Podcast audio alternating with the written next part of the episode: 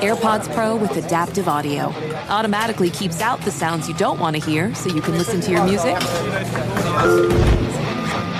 and lowers your music to let in the sounds you do need to hear. Hi there. Hi, what can I get you? I'll have a strawberry mango coconut probiotic smoothie with wheatgrass. Anything else? Extra wheatgrass. Here you go. AirPods Pro with adaptive audio. Available on AirPods Pro second generation when enabled. Allstate wants to remind fans that mayhem is everywhere. Like in the parking lot at your kid's Pee Wee Championship game. A trophy bigger than your five year old is blocking the rear windshield of the car in front of you. As they reverse into you, you're stuck on defense. And if you don't have the right auto insurance coverage, this crash could drain your athletic fund. So switch to Allstate, save money, and get protected from mayhem like this. Based on coverage selected, subject to terms, conditions, and availability. Savings vary. Infiniti presents a new chapter in luxury, the premiere of the all new 2025 Infiniti QX80, live March 20th from the edge at Hudson Yards in New York City, featuring a performance by John Batiste. The all new 2025 Infinity QX80 is an SUV designed to help every passenger feel just right. Be the first to see it March 20th at 7 p.m. Eastern, only on iHeartRadio's YouTube channel. Save the date at new-QX80.com. Don't miss it. 2025 QX80 coming this summer. The volume.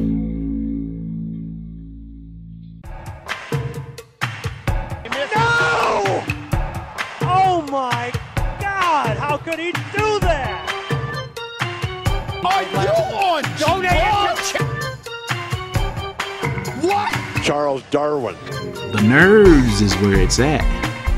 Welcome everybody back into Nerd Sesh. As always, I'm Carson Breber, and alongside me is Logan Camden. And today we have a lot of awesome basketball to break down with you all. We will talk about all four series, but we're gonna start with the A-lister Lakers Warriors, where we just had a crazy finish. The Lakers steal a game. It felt like at home to go up three one. What's your reaction and biggest takeaways from this, Logan? Yeah, Steal one is right, Carson. I mean, it's just weird that the Lakers win this game. This is not a great defensive Lakers game. This is not a great LeBron game. This is not a great AD game. D'Lo has one of those D'Lo nights, and Stephen Curry, I think, was definitively the best player on the floor. But you have Austin Reaves show up. The Warriors make some really crucial mistakes down the line in this game, and Lonnie Walker comes out of nowhere and scores 15 points in the fourth quarter. I mean my mind is just kind of boggled, dude, because for the majority of this game, it just felt like the Warriors were just going to keep pounding and keep pounding and keep pounding and, uh, you know, put this game away. Klay kind of goes cold. Wiggins kind of goes cold on some really open looks. Because, I mean, this offense came the entire game, and especially after that really bad stretch in the third quarter, dude, I was ready to write the Lakers off. You have a couple of bad Lakers turnovers, some dumb shot selection the Warriors get, I think, like three or four straight. I mean, easy transition buckets. And I'm like, I don't know how they come back from this. And the hero of this game is Lonnie Walker the fourth. I mean, I just feels weird saying that, man. It felt like the Warriors were going to get this thing done, especially with how Steph was playing this entire game. I mean, cooking the Lakers defense. You can look at how he shot in this game. 12 of 30, 3 of 14. Not a classic great Steph shooting night, but he racks up 14 assists, the Lakers have absolutely no answer for him in the high pick and roll.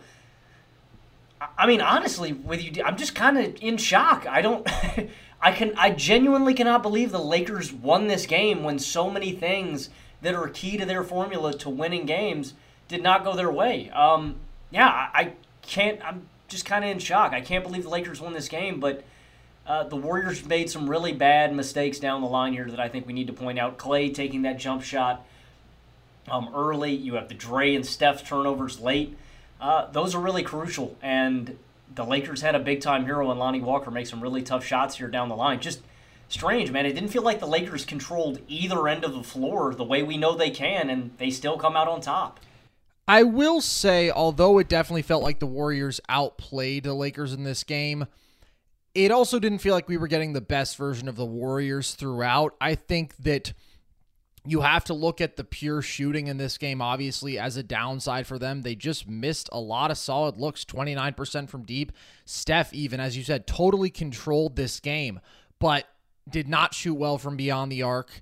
And nobody else really stepped up. And I do think this is a spot where we have to continue to hold Jordan Poole accountable for his play in these playoffs because I understand that maybe it's become a tired storyline, right? The guy has almost never played well in this run. But when you have a complete lack of sources of reliable offense outside of Steph, and this guy is supposed to be potentially that third offensive spark plug, maybe your second best at actually creating a shot for himself, and he goes 0 of 4 with two turnovers in 10 minutes and plays horrible defense to the point where he plays himself off the floor. It's just inexcusable from a guy who was 17 and 4 on 65% true shooting in last year's playoffs. This year, he's been 10 and a half a night on 34% from the field, 28% from 3. So, it was just a really strange game overall, but at the end of the day, the Lakers just did enough. And they didn't really play that well. But you have LeBron hunting Steph late, and you get to the line twice out of that. You have Lonnie. I mean, a combination of shots off the catch and pull up jumpers, and he has that floater, which mind boggling. This just felt like a game where somebody needed to step up and actually take it. And it ends up being that Lonnie Walker is a key cog in that, who I wanted to shout out after game three. We forgot to mention him, but I thought played some real quality minutes on both ends of the floor in that one and earns the right to close in this one and cashes in on it. And then you have the timely defense from AD. Obviously, the last play from the Warriors is disastrous. Draymond just barreling downhill and sort of seemingly panicking, trying to get the ball to Wiggins, and it's a turnover. But the possession before that, where you have AD with the really good switch onto Steph, cuts off every driving angle, forces him into that high, hard step back two, and then they get a second look at it, and he contests a deep three quite well. It was just a matter of who made the plays in the biggest moments because AD was great offensively in the first half. He had his awesome skilled shot making, 19, and then mostly disappeared offensively in the second half. And he did not dominate defensively like he did in games one and three. I mean, Steph was able to create a lot of quality looks for himself and his teammates, just dissecting, hitting the roll man repeatedly, and getting his teammates good looks at the rim. But LeBron was bad in this game. Like another brutal jump shooting night two of nine from deep, and just repeatedly settled and was bad defensively for most of the game. D'Lo was horrible, goes one of 10. The Lakers as a whole shot poorly from the perimeter, 24% from deep. And you point to that one stretch in the third, that's when I thought, okay, they've been getting away with it up to this point. I thought they came into this game not engaged at the peak level. Nobody other than AD was stepping up offensively in that first half. LeBron clearly just didn't have it. D'Lo had been brutal, and then you go. Draymond gets that mismatch in the post, gets fouled. Okay, now the game is tied. LeBron settles for a deep two, miss, GP2 transition bucket. LeBron settles for a three, miss, GP2 transition bucket. LeBron fumbles the catch, turnover, and nobody contests GP2 on a wide open corner three. I get that he's not the most willing shooter, it's not his preference, but for God's sakes, I mean, he can still hit them, and he does. And then you have Jarred Vanderbilt try to attack a mismatch with Steph, a quote unquote mismatch. Brother, I don't care who was out there. It could be Muggsy Bogues. It could be my cousin Levi. I don't want Jarred Vanderbilt initiating offense. And guess what? Steph just draws a charge, and then the Lakers fall asleep defensively, and Steph gets a layup off of a cut. So they're up nine just like that. And that felt representative of the game that the Lakers had played up to that point, And that felt like, all right, Warriors, time to throw your knockout punch. And they just never threw that knockout punch. Other guys around Steph did not step up enough. And ultimately, Steph just missed a couple shots that if he makes, this game goes the other direction.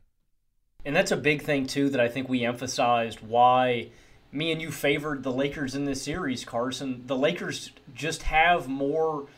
Uh, what's the word I'm looking for? They have more like range of not being great. I, I don't know what there's there's a certain phrase that I'm looking for here, but they just have more wiggle room is what I'm getting at for an off night and they can still get the job done. The Warriors don't have that wiggle room against the Lakers. Why do the Lakers have that advantage? Because it's something that you laid out here. The Lakers just do have a wealth of more creators. When Jordan Poole has another shitty night like this, when Klay Thompson utterly disappears, when Wiggins isn't hitting open threes, when Steph is not lights out from behind the arc, you know, somebody's got to pick up that slack, and there's just a lot of guys on this Lakers bench that can pick up that slack. When D'Lo has an off night, LeBron and AD have midnights. Austin Reaves is there. Lonnie Walker shows out. Now, you know, I'm not saying it, it is a bit of an anomaly to see, you know, Lonnie Walker show up in a big spot like this, but they just do have more dependable guys that you trust, and that matters. Like, yeah, I mean, that's what I really think it came down to tonight is when nobody else outside of Steph steps up and like you said, makes that knockout punch, puts this game away. The Lakers just have more guys to turn to and more wiggle room. Um, it, it this is an this is the ugliest game I think of the series, man. Like it just didn't ever feel like either of these teams played great. That's what we come here for. We don't come for mid games. The playoffs are great because we see these teams reach their ceilings, and it was just it was a grimy ass game, man. Um, but I, I think that's where what it really comes down to, man, is the Lakers have more creators. D'Lo, you can afford to have an off night. LeBron, you can afford to have an off night because Austin Reaves is knocking down pull-up jump shots. He's getting into the lane. He's drawing fouls.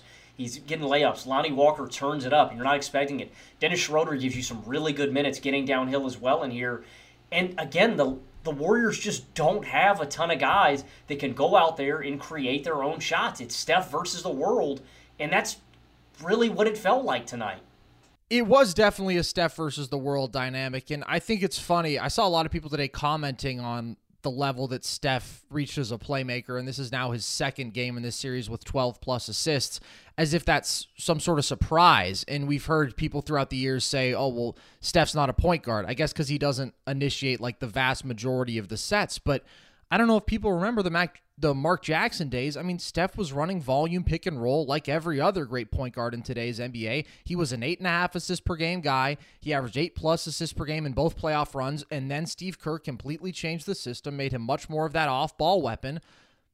But like that was before he took the leap. He was this great playmaking guard. And so in a situation where they haven't been able to create the looks that they want for him away from the ball and when they are willing to involve AD in this pick and roll to bring him out of the paint where he wasn't as, again, dominant, cutting off those passing lanes to the rollers as he was in game three, your best option is to just rely on Steph, Steph, Steph. And he was phenomenal as that playmaker in this game, but I do think the Lakers are more talented. And I have felt that way. Like they just have more ways to win.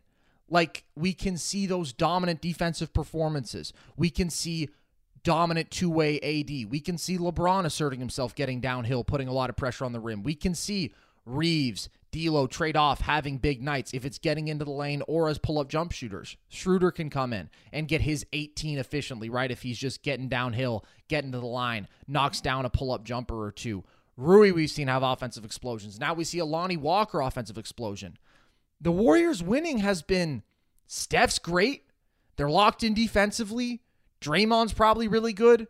And then they've got to collectively make shots outside of Steph. It just feels like they are more reliant on their one supernova, much more reliant, and it wasn't enough in this one. And this really is a game where the Lakers get away with some of their worst tendencies showing because having a poor shooting night is one thing.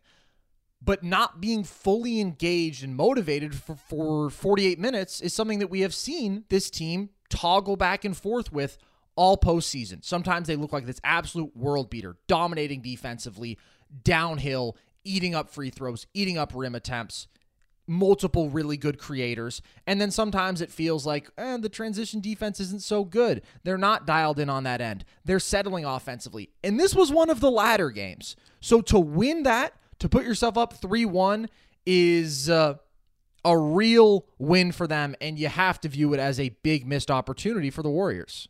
I do view this as a big missed opportunity for the Warriors. I mean, this is a game that they needed to put away. You need to tie this thing up because uh, now you're fighting with your backs against the wall. I'm never going to count the Golden State Warriors out of a game. I'm never going to count a team let out by Steph Curry out of a game.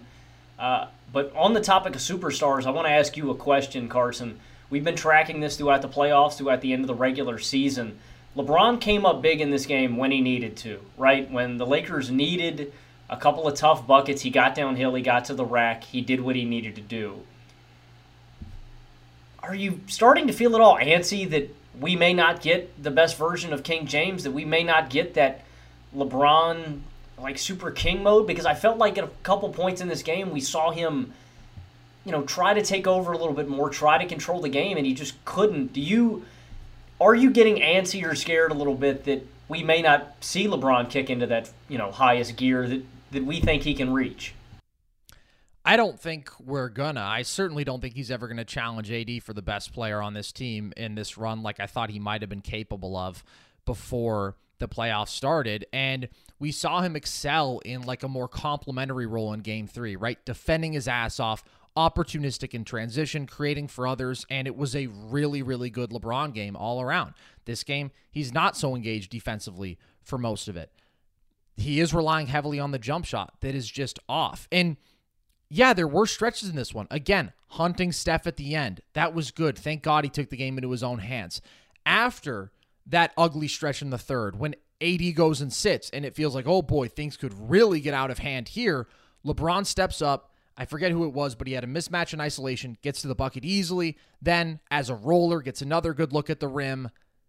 I do want to see LeBron just putting more pressure on the rim. It doesn't necessarily have to be controlling the game, point LeBron just please, when your jump shot is this inconsistent and really at this point, this consistently off, like it's the rarity when LeBron is having a good shooting night, do your team a favor because good things happen when he gets into the lane. And I do also want to see some more willingness from him, as we've talked about over and over again, to take over in that initiating actions role because it's like when D'Lo was just shooting you in the foot in this first half, don't you want to step up and save this dumpster fire?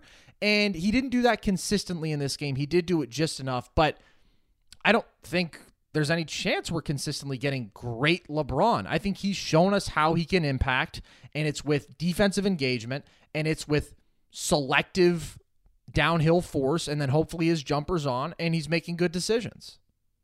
So I don't want to get like, I don't want to get hyperbolic here. I mean, is that LeBron gone? It looks like it. I mean, maybe it's the foot, but I don't think we can just say the whole he's picking his spots thing anymore because that's part of it. Surely LeBron could be more aggressive, could impose his will more on these games. There's no question. But to not see it once throughout this entire playoff stretch when there have been spots where it sure would be nice.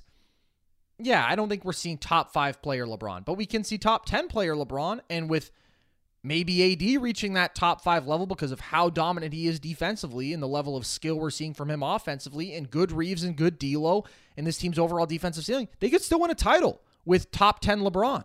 But he's not going to be the best player on this team. I think that I can say that pretty confidently at this point. So the Lakers are now up 3 1 in this one, Logan.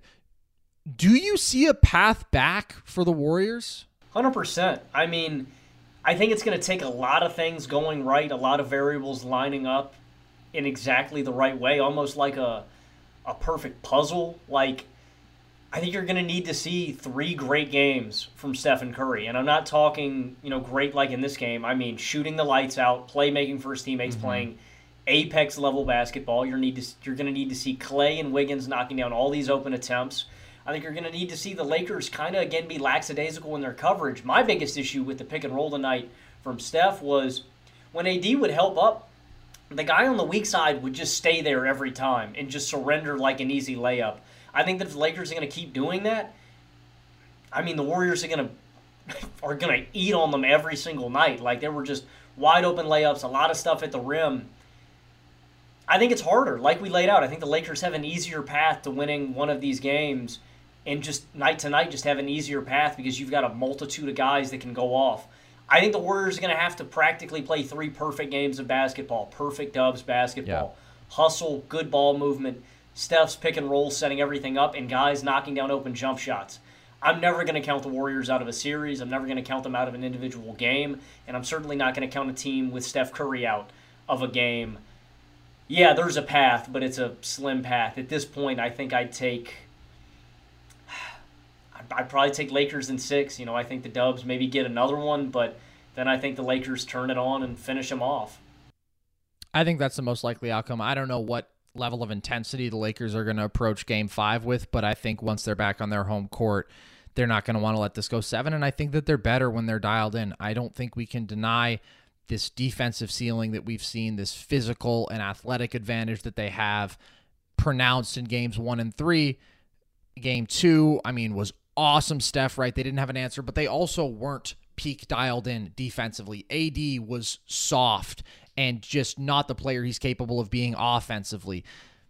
When both these teams are at their best, I just think the Lakers are better. And I can't bet on three great Warrior games in a row when we haven't seen it, when nobody outside of Steph has been that consistent force offensively. Like the Sacramento series was a grind, man. It was up and down. And this Lakers team is better. And this Lakers team is now up 3 1.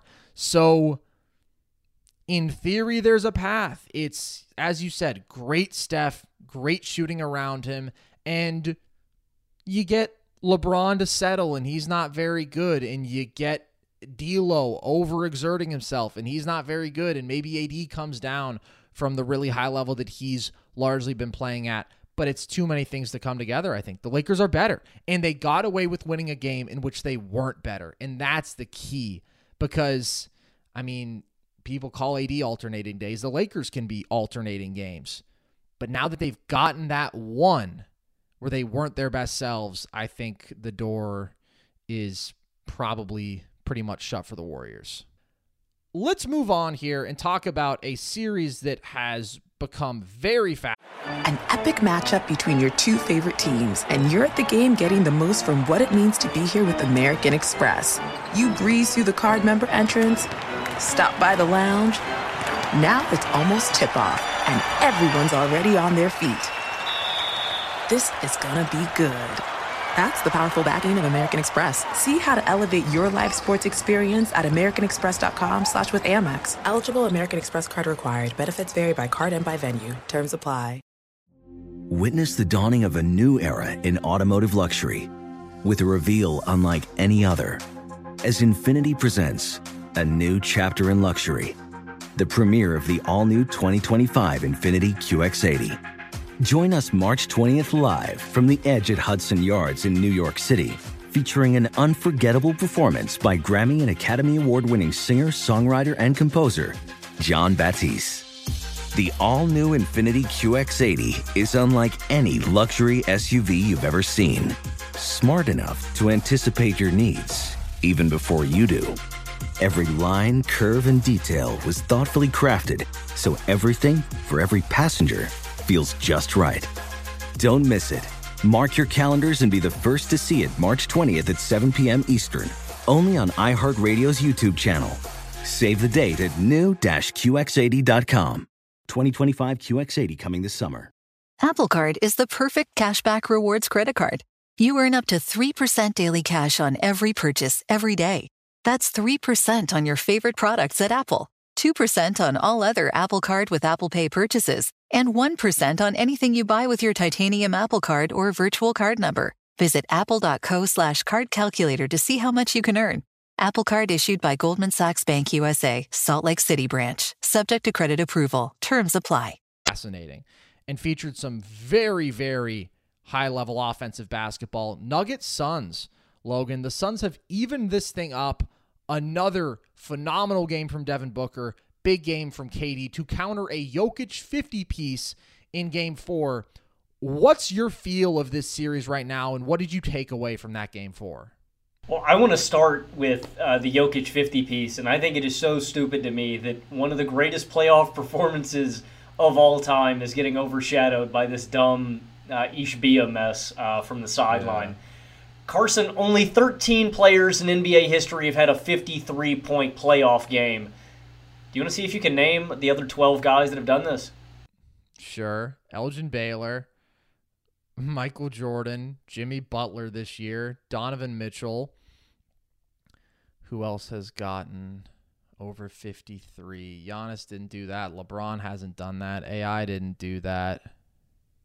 All right, for time's sake, we can keep this moving. But so you got Baylor, Butler, Jordan, and Mitchell. You've got Barkley, Rick Barry, Wilt Chamberlain twice, John Havlicek, Damian Lillard, Isaiah Thomas, Jerry West. I also want to note Michael Jordan did this a disgusting six times.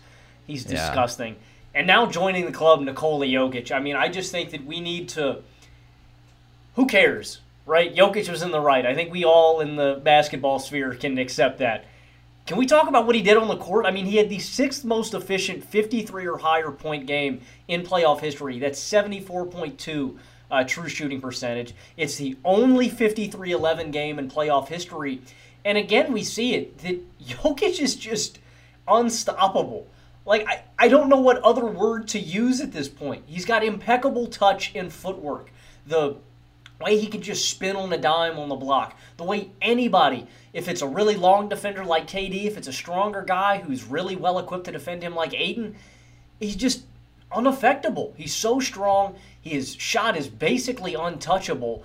He can overpower Ayton and KD. Um, I saw him split a sick double in between Landale and KD in this game too. It's just you can't stop Jokic. I don't care what you do. We've given him so much credit for the playmaking, and again, we see it that when he wants to go score, he really can just go score at will. And I want to give a lot of credit to Jamal Murray too. I thought this was a great performance from both of them uh, out of the pick and roll. They were both just eating. Uh, you get a bad MPJ game. I wish he had showed up a little more. Maybe could have swung the tide in this game. Um, you know, he was great on the glass, but you need him to pull his weight. I mean, that's just borderline. He's got to pull his weight to put this team over the top. But Booker and KD just weren't playing around in this one, Carson. I mean, this was like, I think, one of the greatest offensive games I've just ever seen played between two teams. Now, I don't think the Nuggets were great in transition. That's my one real issue is just when the Suns wanted to play fast, they were getting up and down the court at will. The uh, Nuggets were having a lot of trouble getting back. Booker's insane though, man. I mean, pushing the pace whenever he had an opportunity. He was beating guys off the dribble with ease. MPJ, KCP, Brown just exploding past them. Uh, jab steps, fakes to uh, throw these guys off of the catch, um, throw them off. He's just such a good, crafty scorer. Uh, even too, when you see him driving, using that offhand to bat guys' hands away to create leverage and space to get downhill against on good on-ball defenders. I mean KCP and Brown are good defenders, dude, and Book is making them look like, you know, food, man. He's just eating on them, and he's just not missing. There's so many mm. of these shots that are just contested in crowded lanes. The one that really sticks out to me is late in this game. Uncle Jeff Green and Bruce Brown double team him on a pull up three. Bottoms. Mm-hmm. Does not matter. And this is also a great playmaking game. Now, I thought he does have five turnovers in this game. Some of the doubles did affect him, but for the most part, he was really good. He was really doing a good job at identifying when the doubles were coming at him, figuring out who to get the ball to, either getting him an assist or getting him a hockey assist. Um, I thought it was a really unselfish game, a really unselfish 36. Like it didn't really feel like he forced anything, and we saw some really good pick and roll with him and DeAndre Ayton too. Um, and then on the other side of it, Kevin Durant knocking down all these tough looks, pull up Jays, turnaround Jays. He's hitting his catch and shoot opportunities, and he is again imposing his will on this team, getting downhill, getting to the line. Uh, I don't really know what you do adjustment wise to slow down D Book and KD. I just don't think the Nuggets have the personnel, Carson. It's almost like. I don't know, in my opinion, I feel like you're just walking into these games and crossing your fingers and praying to the basketball gods that KD or Book's jump shot is off. I don't know what the Nuggets can do adjustment wise because it's not like they're playing poor defense. They're just not really getting back in transition, and these guys are just knocking down everything. It's pure elite tough shot making from both of these guys. And when you have one of your top stars like MPJ not show up, not down, knock down his shots, uh, I'm not surprised. It is disappointing to waste a 50 piece from Jokic, but uh, you've got to get more out of your surrounding pieces. And this is a testament to Booker and KD. We expected this. I was not expecting the Suns to just go out without a fight. Um, these are two top 10 guys on the planet. Um, but I'm very impressed, dude. I mean, the level of tough shot making, the playmaking we've seen from these guys, especially without Chris Paul. So I want to get your opinions on the game, too, Carson. I also want to ask a couple additional questions. Is there anything you think that the Nuggets can do adjustment wise to slow these guys down? And my follow up question is Are the Suns better without Chris Paul? Okay, I think that there's a lot to dive into just on why the Suns have improved, and I don't know that there's really an adjustment. Part of this is unconscious shot making. Like Devin Booker is shooting 79% over his last two games, Logan. He is 18 of 22 from outside the paint. He is 10 of 10 for mid range, and he is 8 of 12 on threes. He and KD are combining for 79 points per game.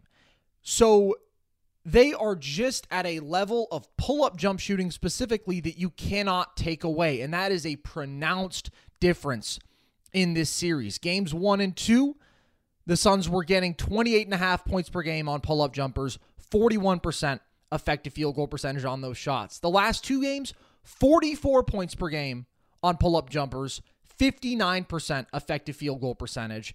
And on the playoffs as a whole, they're 36 a game, 50% effective field goal percentage. So almost exactly between the two of them. And I think that's where we expect them to return to, which is, by the way, still the best pull up jump shooting team in the league, just not literally not missing level. And they're eking out wins with this unconscious level. So I do feel that Denver's offensive success is more sustainable. But we have to praise Book's growth as a playmaker and how surgical he was there in this game. And he was really good in game three as well, but 12 assists in this one. And he is not imposing himself as a scorer late. He is making good reads. He's creating good looks for his teammates. Of course, KD did step up and get some buckets. Landry Shamet was just nails late in this game. But throughout, Book is now very willing to whip that pass to the weak side corner out of pick and roll. And we've seen largely the same coverage from the Nuggets this entire series. And it was pretty successful in games one and two, which is we are just going to leave whoever the guy on the weak side corner is. We're going to have that guy's man become our low man. So he's either going to he's going to tag the roller and he's going to offer extra help, another line of defense besides Jokic, who's going to need to come out a bit higher out of his drop because you're dealing with really good mid range pull up jump shooters and they didn't really get punished for leaving whoever it was, if it was Torrey Craig, Josh Okogie in those first two games. Now, Book is just coming out. Okay, great. I can see that that guy is open and he is making beautiful passes there consistently and handling traps well. But he is both at like an almost unprecedented level of shot making and playmaking. It's just a legitimately unbelievable level of basketball that he's reached. Like, we have to talk about Devin Booker as reaching a playoff level that like Luka has in previous runs. I mean, it's that special, Logan. He's averaging an absurdly efficient 37 a game, and he's being one of the best playmakers in the world right now. I mean, we had the Jayson Tatum conversation with him, and we both said we're leaning Book last episode. I mean, right now he is in a different class. He is literally playing as one of the five best basketball players on planet Earth. And I don't know if it's sustainable, but it is special. Like he has outplayed KD in almost every game these playoffs, and he has outplayed him in every game in this series, and he is going toe to toe with Jokic. Like, yeah, Jokic has been the best player in this series, but not by as much as he should, given that he has played like unbelievable peak Jokic level basketball. So I want to give Book the biggest shout out for that. And then the other thing is the improving rotation in terms of minutes allocation and the improving role player production. First thing, as we talked about after game three, more Jock Landale minutes. The guy is battling. I mean, he played 15 minutes over the previous six games, and now he's played 43 in these last two. He's got 14 points, 14 boards in those minutes. Is going to at least make Jokic work. I mean, is going to compete on the glass. Defensively, it doesn't matter, but he's playing capably. He's finishing capably offensively, and he is fighting on the glass. TJ Warren, we talked about swinging game three in that last couple minutes with his ability to just confidently knock down a catch and shoot three from the corner and then get a good look at a floater. Even Terrence Ross getting more minutes. He's just a superior shot maker to an Okogie oh or a Craig. And so you get that little bit of extra offensive juice. And then, of course, Shamet has been playing consistently. A lot of people have been upset that he's playing as much as he is, but this was a big night from him with 19 points and five threes. So, all in all, they're just adding more offensive skill to the floor, which I think makes sense because they can't stop anything that Denver does. So you might as well go all in. You're going to get scorched no matter what. Like, as I said, the Suns have reached this unbelievable level of pure shot making and really good playmaking from their stars, and they're barely winning these games. So that's why I do think that Denver should still be the favorite in this series because, yeah, Jokic had 53, which obviously is insane. But you expect him to make pretty much every shot he's getting at like a 60 to 70% clip because Landale Ayton, they don't have a prayer. Nobody can single cover Jokic, dude. He is too strong, and his touch shot making is absolutely absurd. His footwork, his fakes, like everything in combination makes him an unstoppable one on one scorer, which I have consistently felt is the most underrated part of his game. Like we all talk about him being the best passing big ever. He's also one of the greatest playoff scorers ever. But yeah, a hook shot is 69% efficiency for Jokic this regular season. A floater is 66% efficiency. So out of pick and roll, he's going to get that floater whenever he wants. Out of the post, he's going to get that hook whenever he wants. And of course, there's some exceptional shot making in there, but he's just getting looks that he eats for breakfast, dude. It's what he does. And I think a lot of people watch Jokic and they go, oh my God, how did he make that? I mean, this guy's doing the YMCA stuff with the post moves, and his touch is unbelievable. That's just what he does every single night. It's not abnormal. It's routine. It is like as routine as any dominant scoring performance can be because he doesn't have to do what Book's doing, where it's like, oh my God, he's making 85% of his shots outside of the paint. He's getting to his bread and butter looks and he's destroying you. And he was still really good as a playmaker in this game. So, like the Nuggets, these last two games shoot 31% from deep. This is a great shooting team that will progress to the mean and the Suns are going to regress and they're going to come down to earth a little bit. So I like Denver more in this. The CP question, since I just went on for a bit, I'll let you answer first, but I do think it's an interesting one. I think the real thing that makes this interesting is what Chris Paul doesn't bring to the table at this point in his career because in a lot of ways, a lot of what you said about the role players I think is applicable, right? You have a lot more shot creation from the perimeter, guys who are better catching shooters than Chris Paul. You have guys like T.J. Warren, like Terrence Ross, um, include Shamet who I think are better catching shooters. Ross and Warren, I think, are better at attacking closeouts and getting into that mid range and creating a look than Chris Paul. I, Chris Paul, in a lot of ways, hampers this offense because, you know, I mean, he's genius level intellect. He always knows where to go with the ball, he always knows where to move it. But in a lot of ways, I think CP can be a bit of a ball stopper in this offense, and he's not as effective as an off ball player to guys like Ross and Warren. Like, and when Chris Paul is there, you're just getting more possessions where the ball is in his hands. And I love Chris Paul. I have so much adoration for him and respect for him as a player and love for what he has done throughout his career. I mean, in 2009, an MVP candidate, arguably one of the top three to five guys on the planet, you know, took a pretty under talented Hornets team to the Western Conference Finals, right? All these playoff mishaps. It's just. So I have respect for what Chris Paul was and what he has done throughout his tenure as an NBA superstar, but at this point in his career, I just don't know what he does better than these guys and how he makes the Suns better. Also defensively. I mean, he's a Look, man, I hate to quote Patrick Beverley. CP used to be all defense, man. He's a bit of a traffic cone out there. Like Pat Bev said, you can just blow by the guy. Like, in my opinion, I think the Suns' offense is just a lot better when they are moving quick, when they are in transition, when the ball is not sticking around and slowing down at all. And Chris Paul, in a lot of ways, can slow this offense down. He doesn't space the floor as well as other guys, and he's not as just a great all around scorer is even some of these other bench guys. Like, even if he is on the floor, I don't really want him initiating anything anymore, Carson, because he has one shot, one spot on the floor. That's that fading mm-hmm. elbow jumper. I always think you're going to get better offense if D Book or KD is initiating because they're just better creators. And I know KD can have his off nights where his handle is a little loose, where maybe he's not making the best decisions, maybe he's turning the rock over more. I just still think you're getting consistent better offense from the Suns when KD and Book are playing and when they are out and running. And mm-hmm. I just think there are better options. I don't know. Maybe this is an overreaction to two games where KD and Book have stepped their games up, but I really don't think it is, man. I think they. I think the Suns may just be better without CP out there, without him.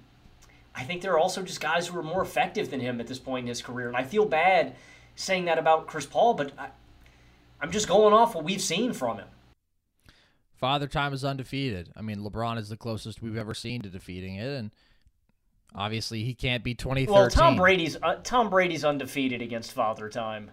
Well, he's retired now, and he lost his marriage. So I will just start out with a quick historical correction because that is my job here. 2008 was the year that CP3 pushed Kobe for MVP, and they didn't quite make the conference finals. They pushed the Spurs seven in the second round. But I don't know that he really matters in this series, which is crazy because when he got hurt, I thought, not that he was playing exceptionally well, but man, they are just going to be starved for shot creation. And it turns out, well, when you just put the ball and book in KD's hands more, it's just better offense.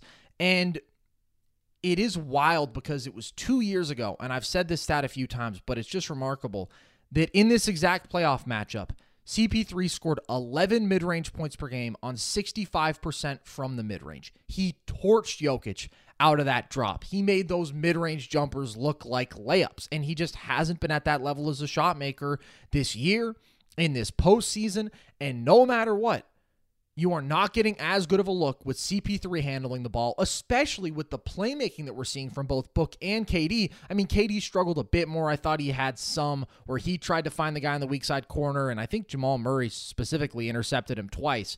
But still, good playmaking overall from KD from as compared to CP3, who yeah is just gonna try to get to that elbow jumper. Like they don't need him. He's not an ideal catch and shooter. He is a defensive liability at this point, and he's not going to come back until game six, at least, is the update. So we just might not see him in this series.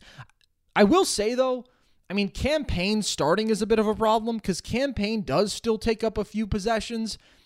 He, you know, brings a little bit more ball handling than all these other guys, but he just misses everything. And, like, yeah, he's got some playmaking chops, but if somebody's got to run six possessions a game, yeah, I would rather it be CP3 than Cam Payne. But I think if CP3 comes back, it's going to be more than that. He's going to have a more pronounced role and he's going to dictate more than he probably should given the level that Book and KD are at right now. So I laid out why I think that what we're seeing from the Nuggets is just more sustainable, right? Jokic can sort of walk into this. I haven't seen the Suns do anything to make this offense uncomfortable. Like Jamal was still getting his efficient 28, takes Landry Shamet down to the post and just barbecues him. Like that guy can score from anywhere on the floor. He's so fun to watch. And MPJ, of course, shoots the ball when he touches it. That's what he does. That's what he's always done. It's a reason he'll never be a great player. The guy has no playmaking chops and also can't really create a shot for himself off the bounce outside of I'm just going to shoot this three right in your mouth. But He's one of the best pure shooters literally ever. So you live with it. He had a bad game. Really, the only shot I had a problem with was that transition three down five where Ayton's trailing and it seemed like he got affected and he doesn't even get rim. You don't need to force a shot there. KCP was wide open in the corner. But MPJ is going to be fine. Jamal's playing well. This team has great spot up shooting, and the Suns do not have a prayer of an answer for Nikola Jokic. So, all that considered, with home court, with their better depth, better supporting cast, I just feel like it's more replicable. What's your take? No, I completely agree. And I think that you're right, and that's what the Suns should do. I think you lean into the skid here. You're going to live and die by these two guys going out, D Book and KD, balling out every night. I think you lean into it. I think you play more offense. I think you just you try to outrun them and just outscore them because I think you're right. I don't think they have a prayer at stopping anything that the Nuggets do offensively. We've seen the Nuggets have a few off nights, but again, it hasn't been anything that Phoenix has done defensively to slow them down. So I think you lean into it, you play your best offensive guys, and you just try to outrun the Nuggets on both ends, get more transition opportunities, and just try to outscore them. Because um, I don't think there's going to be very little defense played the rest of the series, but I also think you're right. I think Denver has the best player on the floor uh, who is unstoppable in this matchup. And I think their recipe for success is more sustainable. You know, I can see KD or Book having an off night. Maybe not Book at this point. I think you tweeted this out during the last game. I don't know if Devin Booker will ever miss a shot again. Maybe he just never does. Um, and that could put him away. But I do think the Nuggets uh, formula is more sustainable, and that's how I predict games. So, yeah, I think it's Nuggets in. I was pretty confident, man. For a while in this series, I was thinking Nuggets in five. I'm still going to go I think I'm probably going to go Nuggets in seven. I think the Suns probably find a way to push this thing. Let's move on to Sixers Celtics here, Logan, because that's the other series sitting at two games apiece. James Harden with another 40 burger. He goes crazy. He plays two very poor games, and then he leads the Sixers to another one. What did you take away from this? You know, I think if you really want to simplify it in this exact game, the Sixers stars were just better. Um, Embiid and Harden were just the two best players on the court. I do want to start off. I mean, I was honestly just surprised Boston was able to get back into this game. Uh, they missed 14 of 15 straight field goals in the first quarter. They are settling. They're missing open threes. They're not getting downhill. The first half, they shoot 6 of 18 in the paint, 9 of 25 on threes. And at a point, they're down 16 in this game. Shout out Malcolm Brogdon and Jaylen Brown for keeping them afloat. JB has a crazy first quarter, and it's it's amazing to me, man. Jaylen Brown is just one of those guys who can, like, he's like a match, man. Can just get on fire really quick. 12 points in the first quarter. Brogdon has 13. And shout out Tatum for what he was able to do in the second half.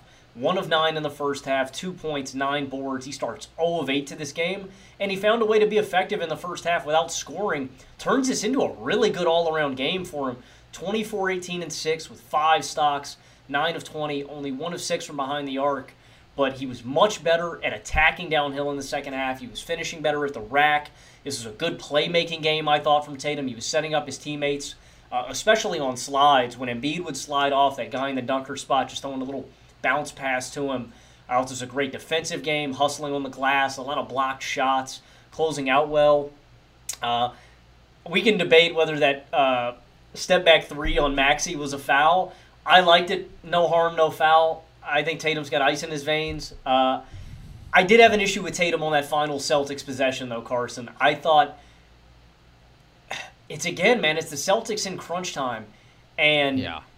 one, they don't get the ball to Tatum until there's five seconds on the clock, and that's something that I have an issue with. Get him that ball, or Brown the ball on the inbound, give them 10 seconds to work. That's enough time to either go downhill and get a layup if the clock is about to expire or to kick it out. Tatum starts driving with five seconds on the clock instead of eight or 10, kicks it out. Smart wets the three, but it's too late. It's after the buzzer. And I think Tatum just, one, has to have the awareness The clock is going down. I just need to get a layup up and see if I can get this to hit rim and go in. And I want to see that dog in Tatum, man. I want to see Tatum. It's it's a damned if you do, damned if you don't, right? If he misses it and there's time on the clock, I'm going to go, oh, he should have kicked it out to the shooter. But at a point, I just want to see Tatum say, I'm the best player on the freaking court. I want this shot. This is my time to shine. I'm going to put this game away. And he made the right play to Marcus Smart, but it was just too late. So I thought that was very, very poor execution from Boston late. Well, how about you just don't let it get to that spot? Like, yeah. you're down one. Why is Jayson Tatum taking his first dribble with five seconds on the clock when you had the ball with 18 seconds remaining in this game? It is the most Boston Celtics of these last two years way to lose a game that you could draw up. 100%. Why are you inbounding the ball to Marcus Smart and letting him pound the ball? it doesn't make sense. So I thought that was pretty poor execution from Boston late. Again, nothing new out of the Boston Celtics. That didn't surprise me whatsoever. Credit to them for getting back in this game, but uh, credit to Philadelphia. And I want to give. I don't want to apologize to James Harden because he could very well come out next game, shoot one of ten from behind the arc, three of twenty, and we all go back to you know taking Harden to the outhouse. But this was a great James Harden game and I don't like just a great James Harden game. 42 8 and 9, one turnover, 16 to 23 from the field, 6 of 9 from deep. He was killing the Celtics out of the pick and roll. I, I, this was the closest I've seen to Harden turning back the clock. It was so beautiful. Collapsing the defense, making good drive and kick reads, getting the Celtics in rotation. And he was actually being more physical and aggressive in a couple of ways. He was getting downhill and he was using his body to get into that floater, to get a touch shot off instead of flailing and looking for foul calls. And he was the only reason the Sixers were in this game late. He hits that pull up midi on JB late in this game. He drives on Brogdon for a late layup. He hits that clutch floater on Al Horford to tie this game up. And of course, he hits the game winning three, his second of the series. He's hit both of the game winners in both of the Sixers' wins. JB helps off a little too much. They triple team Embiid. It leaves Harden wide open in the corner. That's another issue I have. I get it. You're scared of Embiid killing you in the big moment. He's the MVP of the league. He scored 30 a night, and that's his shot, man. He's got great touch. But Big Al is sitting there in the paint, dude. Al Horford is there. He had five blocks in this game. Like, that's not your job, Jaylen Brown. Maybe guard the guy who has 39 points. So they triple team Embiid. Embiid jumps, spots Harden. It's not a great pass, but it's the pass that was made. Harden catches it, rises and fire. Cash, man. Um, I thought this was a great Embiid game. Like I said, they were the two best players on the court. He was attacking mismatches. He was reading doubles really well. This was a good jump shooting performance. And I just want to say, too, Carson, I don't know how you felt about this, man. Why are they playing lineups without a big out there? Like, I don't like any of the guys the Celtics throw at him without Horford. He kills guys like Marcus Smart. He kills guys like Grant Williams. And I don't like his whistle against these smaller guys, too, because he's still getting fouls against them when they're just trying their hardest. Like, I also just don't really like Grant Williams. I think Grant Williams oh. sucks. Um, That's yeah, Batman I mean, you're talking about, sorry. buddy. I think Batman kind of sucks. He can't defend anyone. I've said this to you multiple times. I'll say it on air here. Uh, Grant Williams looks like a toddler running around on the court when he gets beat off the dribble, like a I don't know, like a little wind-up toy, like he's trying to find his way and waddle back into the play. And he's very limited offensively. I just think Grant Williams is kind of a bozo and shouldn't really be playing. Um, yeah, I thought the Sixers had the two best guys on the court tonight, and the Celtics make some pretty bad decisions late in this game. But I mean, again, they were down 16 after a really bad first half. Shout out them for clawing and fighting to get back into this game. But again, I'm disappointed with their execution late. And again, too, another big play late in this game. PJ Tucker gets an offensive rebound off of a uh, air ball. I mean, it lands right in his pocket, but they foul him. Second chance points. They get an and one. That ties the game up too. Um, I, the Sixers had the two best players on the court tonight, uh, in that game. Celtics had some bad execution late, and they weren't on their ball in the first half. But I really do think it came down to the six, the Sixers superstars just being better in this one. You talk about their willingness to guard Embiid with somebody other than a big, particularly Horford, who was fantastic on him. And I mean, the most shocking moment of all is that that is how they handle the possession that decides this game. Like the sequences leading up to that. Fourth quarter, Embiid goes one of five. He's blocked twice by Al Horford. I believe he's guarded by him on all those field goal attempts. He has two points. Like they had to limp into overtime in spite of Embiid's struggles because Horford, dude. I mean, we have heard so many times, oh, Al Horford is the Embiid stopper, right? And then this year, Embiid reached a different level than he ever has before, and he scorched Boston for 50 and all that. But Horford guards him so well. His ability to keep his hands active to affect and intimidate Embiid's jumper without ever breaking his discipline, without biting on fakes, which Embiid is just cooking like everybody else on the floor. And dude, Embiid, I mean, legitimately might be the most prolific foul drawer in terms of craft that I've ever seen, and certainly from the big man spot. I mean, he can just walk his way into 15 free throws in any game. Horford doesn't bite on that and he's able to match his physicality. He's a big body. He's not going to be overpowered. So he can just contest Embiid's game in every way better, certainly than anybody else on this floor. And at almost 37 years old, legit, maybe still better than like, I don't know if I want to say anyone in the league, but he's got to be up there in the conversation. The only time that Embiid got him, like at all, was with that fake in overtime, and then Marcus Smart took the charge, so they weren't even punished for that. So why do you start that possession with Marcus Smart on him and then you willingly switch it to Tatum? Like, you really want Horford there as the helper?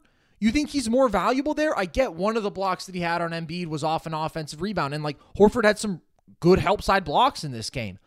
But he has stifled Embiid one on one in the home stretch of this game. So that's not more valuable because now you're putting yourself in a position where you're doubling anyways. And the double doesn't even involve Horford because I guess Jaylen thinks that he can blindside him, but he doesn't. Embiid sees the double coming, and now you are giving him the option to make the pass to the corner to James Harden, the guy who's sitting on 40. Like, if you're going to force him to make that read to the corner, make it be to PJ Tucker, dude. Don't let it be to James Harden when you're not even involving Horford guarding Embiid. Like, just a really, really poor decision there. But I still think Embiid has to be better for them to win this series because you're not getting this hard Harden night to night, and Boston still sort of gave this game away.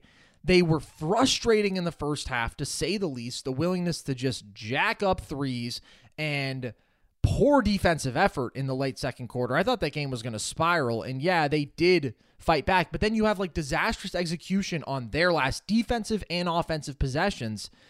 And you just barely get out of this one alive. Uh, Boston's still just better to me. But Harden was awesome in every single way. You said it. Like floater range. He has been so good in games one and four with that short range, mid range jump shooting where he gets a bit of an angle and he uses his physicality into that step back or just into a pull up jumper inside the paint. He's been awesome, but the step backs, I mean, beyond the arc, he was nails. He was getting to the rim. He still had three looks there affected by length that he missed in this game. But considering that he was whatever it was, nine of 40 on shots inside of eight feet, this was a big improvement. Clearly his best game of the playoffs there. But he's inconsistent. So they have to capitalize on that kind of performance. They did. They have both times. But I just think if the Celtics play better throughout, if they don't shoot themselves in the foot, they win this game unless like Embiid goes or not this game, this game, actually. Yeah, I do feel that way, but especially this series. I do want to praise Tatum for overcoming such a terrible shooting start. I mean, you mentioned him getting downhill more. Third quarter, he has six buckets all in the paint, and he has two assists off of drive. He completely shifted his mindset from settling to getting into that painted area no matter what. And I think that's a key because the Celtics are going to shoot a lot of threes no matter what, especially in this matchup against Embiid, who was going to try to be parked in that paint as much as possible. That's where he's most valuable as this awesome deterrent. But you want them to be drive and kick threes. You don't want them to be pull up threes. And that's going to be a point of emphasis for this team throughout the playoffs in any matchup. Like they're just better looks. You will take an open catch and shoot three over. Okay, Embiid dropped. I'm just going to pull this it's just more efficient to create those quality looks with the drive and kick. But I mean, his effort on the glass was amazing. Defensively, you know, as a help side rim protector, just super active, four blocks. But it's not enough when you start this game poorly and you end this game very poorly. I still feel Boston's the better team. Everything that I've said before, they have more options. I think they have the higher ceiling on both ends of the floor. They have this unbelievable shooting, depth of creators, great guard core. They should win this series. And if they don't, I have a feeling it is going to be in catastrophic fashion. Because game one, I mean, they obviously should have won. And that is coming back to bite them here because now they're in an even series and they got to keep their feet on the gas. But maybe if they just didn't let James Harden play street ball, switching every time, letting him get a big on him whenever he wanted, and maybe if they played with effort and purpose defensively, they beat James Harden and Paul Reed and the boys. But they didn't because they're the Celtics and this is what they do. So, how are you feeling about where this series is headed from here? I mean, I, I do think the Celtics are just flat out the better team. And I would say Celtics in six. But man, if they blow this dude, I mean, this is one of the biggest like stains on an NBA team that I can remember. Like this will be an egregiously like an all-time like bad series from the Celtics. It wouldn't surprise me because I've seen crazier things and I've seen a lot of bad Celtics, but I'm still leaning Celtics in six. And I think that if they open up this game better, this is a Celtics team that is prone to settling for a lot of threes. And the frustrating thing about it is a lot of these in the first quarter weren't even settling. Don't get me wrong, you do have a fair amount of Derrick White, Malcolm Brogdon, Marcus Smart, Jayson Tatum just like walking in to pull up threes, but you do have a lot of drive and kick opportunities that were wide open where they're swinging it around the arc and they're just flat out missing. Um, I do need to see more defensive intensity. I need to see them really getting up on Harden, playing physical like they did in game two. I would still say Celtics in six. I just think flat. I think you said it, bruh. You can't expect James Harden to get you 40 every night. And I think Embiid is going to have to be unconscious in this series for them to pull it out. Maxey and Harris have not been great in this series uh, consistently. Like, I think the Celtics are just the better team. Uh, so, God, I would not be surprised to see it go seven. But my answer right now is Celtics in six. Well, you mentioned all time bad series, Logan, and nobody enjoys suckering the other team into those more than the Miami Heat, who are now up 3 1 on the New York Knicks. We picked against them, Logan, and we feel a bit foolish now. So, what's your take on this series in this game four? Yeah, I feel mighty foolish. I bet against the team with the best offensive player and the best defensive player in this series. That's why I feel foolish. I mean, Jimmy, I think, is leagues above anybody else on the court offensively. I think Bam is better defensively, and they just don't have an answer for Jimmy Butler. Uh, he is absolutely cooking Julius Randle on ball. He's destroying the Knicks uh, in the lane, and it sucks because this is a great Miami Heat shooting team. They're inconsistent sometimes, but they are a great spot up shooting team. When you are throwing doubles and help at Jimmy Butler all game, you're fucked. you know, I don't mm-hmm. I don't know what to tell you, buddy. Sorry. Jimmy's going to find that guy that you're sliding off of and he's going to kill him. And if you don't throw that double, if you have Quentin Grimes who I love Quentin Grimes. I think he's going to be a good player in the long term. Man, dude, Miami was just attacking him at will. Anytime a guy had the ball and uh, Quentin was on them, they were attacking him downhill, uh, especially Jimmy. Like, Jimmy was abusing Julius Randle on drives, just blowing past him. And Quentin, he was just overpowering and baiting him. Um, they don't have an answer for Bam Adebayo either. Bam gets a lot of open lanes where Mitchell Robinson had to come out a little higher off of a pick and roll, and that opened up the lane for Bam, who threw down some big jams. Uh, the Knicks have a lack of defensive effort here too. Again, helping off of Jimmy too much, maybe ball watching at times. You get a lot of open threes off of that. Still getting cooked in transition. I still want to see this team be more physical. And that's again where I was sorely let down by the New York Knicks in this game again the Heat won all of the hustle plays in this game. And in a yep. grimy series like this, that is what it comes down to. Miami wins the turnover battle 16 to 12. They win the points off turnover battle 22 to 15. They win the rebounding battle 44 to 35. And I don't know if you saw Carson, but at the start of that fourth quarter, what are you supposed to do? The Heat basically have the ball for like two straight minutes off of offensive rebounds. They have 13 offensive boards in this matchup. Seven of them come in the fourth quarter, and I believe four of them came back to back to back to back on the same possession where they just kept extending the possession. So, one, that's crucial in the fourth quarter when you need to cut a lead and get a run going, but it's also crucial when it's just demoralizing. You're getting tired on defense, you're playing good defense and forcing the missed shots, and then you're just not finishing it off and you're getting crushed on the glass. Seven offensive boards in the fourth quarter just abysmal effort there, man. And th- another big thing too here, uh, we've touched on the Knicks shooting woes. The Heat can also afford to help off of Brunson and Randle, and we saw this a lot yeah. in this game because of their lack of shooting. They are consistently collapsing on the ball in the paint when it goes down there. If it's Randle penetrating, if it's Brunson penetrating, if you're Miami, you are living with the Knicks launching up any three and you're going to force them to kill you there. And the Knicks did shoot really well, but it's just not did enough, they? man. I, for most of this, for most of this game, they were at 53% from the field and 40% yeah, but they didn't, deep. Nah, they didn't shoot from volume from deep though. They weren't willing to shoot. I mean, it was the same issue. They just didn't miss quite as much. Mm-hmm.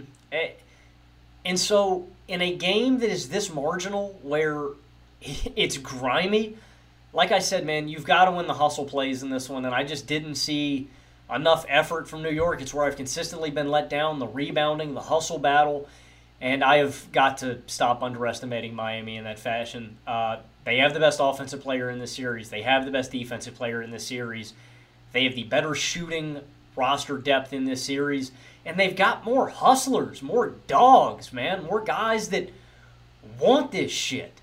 Uh, the Knicks just seem kind of dejected and demoralized. And uh, I also just don't think I think Tom Thibodeau needs to go, man. I've seen a sore like a lacking of adjustments in this series, mm-hmm. and I'm mm-hmm. disappointed because again, this is a Knicks roster that I do think is more talented top to bottom with more guys. They can do a lot of stuff, but we've seen a lot of stagnation in the offense and a lot of lack of adjustments to slow down Miami throughout this series, and I think that is a stain on Tom Thibodeau, something that is very on brand for Thibs um, also, man, I don't think Tom Thibodeau could get me to run through a paper banner in the huddle, man. Listening to him in the little courtside uh, breaks during timeouts.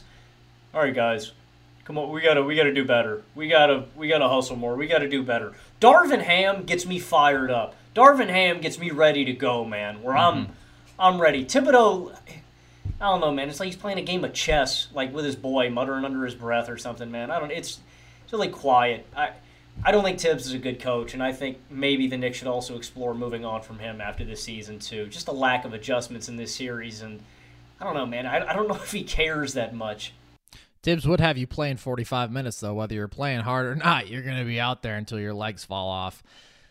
I think Absolutely. I mean, with as hard as everybody was on Bud, and of course they were at a much more significant talent advantage, and he had some glaring lack of offensive direction when it mattered most, and playing the drop, conceding good looks from deep, and good mid-range pull-up looks for Jimmy just really did kill the Bucks in that series. But obviously, he gets fired. He's got a hell of a better resume winning with that team than Thibs does in New York yeah, I think that what this ultimately comes down to is that the Knicks have not held the Heat accountable for loading up, for dedicating multiple defenders to their star shot creators, and to basically having somebody in the paint as a helper at all times. Like, they went 7 of 34 from deep in game one, and then they went 8 of 40 from deep in game three. Part of that is their stars not making their pull up threes, but it is mostly just bad spot up shooting. And so this is what we've seen the Heat turn to. And it's just hard to create really good offense when you're working at a disadvantage like that. Like I thought Brunson had some awesome buckets in the lane in this one, like floaters, super impressive skilled shot making there. But the drive and kick is a bit limited because of the shooting limitations that the Knicks have. Randle, I thought, had some really nice physical downhill drives, but overall, just wasn't good enough. I mean, six turnovers to three assists in this game. I think he's got to be better. A couple of offensive fouls, out of control in a couple spots, but they just didn't hold the Heat accountable in the way that they needed to. And then the effort plays is the other key thing. I mean, you mentioned it. Seven nothing offensive boards in the fourth. Uh, the Heat remained the more active, the more consistently tenacious defensive team. And so all those things come together. The Knicks just aren't talented enough to get by on that. I mean, yeah, they have two of the three best offensive creators in this series, and sometimes RJ is really good. Congratulations. This depth, I think, has been a consistent disappointment in this series. A lot of that because of shot making, but it's also been embarrassing collectively that they cannot contain Jimmy Butler at all. I mean, they cannot keep him out of the lane. And maybe I shouldn't say embarrassing because the Milwaukee Bucks had a really hard time with this, but it's just I mean, he gets there whenever he wants. He has 31 free throws in three games. Of course, Jimmy always eats up free throws, but it's been extra in this series. And he's playmaking at a really high level. The Heat are better. And the Heat have shown us that they were better since game one. They almost won game two without Jimmy Logan. They execute better. They have the more reliable offensive formula because they can actually create good shots, even with their limited shot creators outside of Jimmy. I mean, they're able to run creative screening actions to get guys open for shots. We've still seen the Knicks run that drop too much. Kyle Lowry earlier in this game just walks into two mid range pull ups because they're playing drop. What else is Kyle Lowry going to do, bro? He's not going to get by you. All he can do is shoot the ball. That's all that most of these guys can do. But even still, I think that they've had too much trouble containing them like in dribble penetration. Like, how is Max Strus getting by you? I mean, this game it was largely beyond the arc and it was transition. He was opportunistic. But they've just been more opportunistic. They've been more dialed in. They've been better. They've schemed better. They've executed better. And bye bye, New York. I think that this is, frankly, a pretty embarrassing way to go out for the Knicks. It's been ugly, but I also think we got to give props to the Heat. I mean, very likely en route to their third conference finals appearance in four years. Like, shout out Spo, shout out Jimmy, shout out Bam for the level he's at defensively, and shout out to all these dogs, man. The Heat culture is living up to the hype, and I apologize yet again for so confidently underestimating them. I underestimated them too, bro. I feel stupid for it. The Heat shoot nine more field goals in this game, Carson. They shoot 11 more times from behind the arc. That's opportunity. That's effort. They created those, man. That's what Miami does. And I'm just impressed by just the effort they give, man. Caleb Martin too in this game, dude. They just like fly around like just like bulls in a china shop, man. Mm-hmm. They're all it's all effort, it's all grit, it's all tenacity. I don't know what I I should have expected this, man. They're all a bunch of undrafted guys. Of course they're gonna have a chip on their shoulder. Of course they're hungry. This is I mean, I wouldn't call the Miami Heat a dynasty at this point, right? Because I think you got to get a couple Whoa, whoa, whoa, whoa, whoa. Yeah, uh, hold on. I'm going to pump the brakes on that one, Logan. the zero championship post LeBron Miami Heat, I'm not going to allow you to call a dynasty. I wouldn't call them a dynasty because you got to get a couple of championships for that. But the remarkable consistency in which they've been able to dominate the Eastern Conference is super impressive. And you know what? I'm not going to count them out against the Boston Celtics, man. I won't. I think that's what we're going to get. I give Miami a real puncher's chance against anybody because all these teams have been inconsistent up and down. You know, it is consistent effort, tenacity, grit, hustle. And that's what the Heat and, and yeah, and Jimmy And Butler. Jimmy Butler. Uh, very true, my friend. Uh, I'm I'm flabbergasted with the Miami Heat and how all of us so-called NBA experts uh, have been proven wrong. And you know what? I'm happy. I like being wrong sometimes, man. It's it's nice. What it's what makes basketball fun. But I've completely underestimated the Miami Heat throughout the entirety of these playoffs, and I'm done doing it. They've they've shown me why they're here. They show me they deserve to be here, and they're legit. Spo's the top 10 coach of all time. He's the best coach in the NBA today. And that really matters. He is a guy who can contribute significantly to you winning series, winning a lot of games. I mean, he has just schooled Thibs and he schooled Bud. Like, those are both coach of the year winners within the last few years. The man is just operating at a different level. So, shout out Heat, Heat culture, baby. That's going to do it for us here today lots of fun basketball going on. All four of these series, I think, still very entertaining. So we will keep you guys tuned in to all of our thoughts, all of our analysis. We'll be back in a couple nights after game five of Warriors Lakers.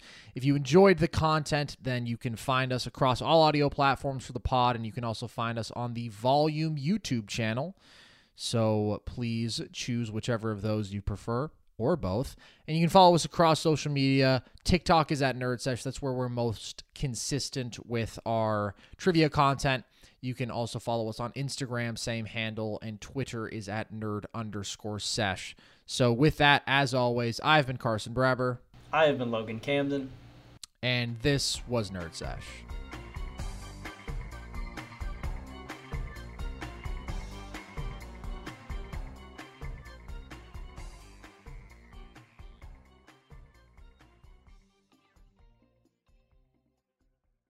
Infiniti presents a new chapter in luxury, the premiere of the all new 2025 Infiniti QX80, live March 20th from the edge at Hudson Yards in New York City, featuring a performance by John Batiste. The all new 2025 Infiniti QX80 is an SUV designed to help every passenger feel just right. Be the first to see it March 20th at 7 p.m. Eastern, only on iHeartRadio's YouTube channel. Save the date at new-QX80.com. Don't miss it. 2025 QX80 coming this summer. Allstate wants to remind fans that mayhem is everywhere. Like in the parking lot at your kid's Pee Wee Championship game. A trophy bigger than your five year old is blocking the rear windshield of the car in front of you. As they reverse into you, you're stuck on defense. And if you don't have the right auto insurance coverage, this crash could drain your athletic fund. So switch to Allstate, save money, and get protected from mayhem like this. Based on coverage selected, subject to terms, conditions, and availability. Savings vary. Busy weekends are a breeze with American Express Platinum Card. 8 a.m., wait to board plane in the Centurion Lounge. Much better. 2 p.m., grab seats for the game. 6 p.m., book an exclusive reservation with Resy Global Dining Access. Right this way. Because the American Express Platinum Card offers access to the Centurion Lounge, must see live events, and exclusive reservations at renowned restaurants. That's the powerful backing of American Express. See how to elevate your experiences at AmericanExpress.com slash with Amex. Terms apply.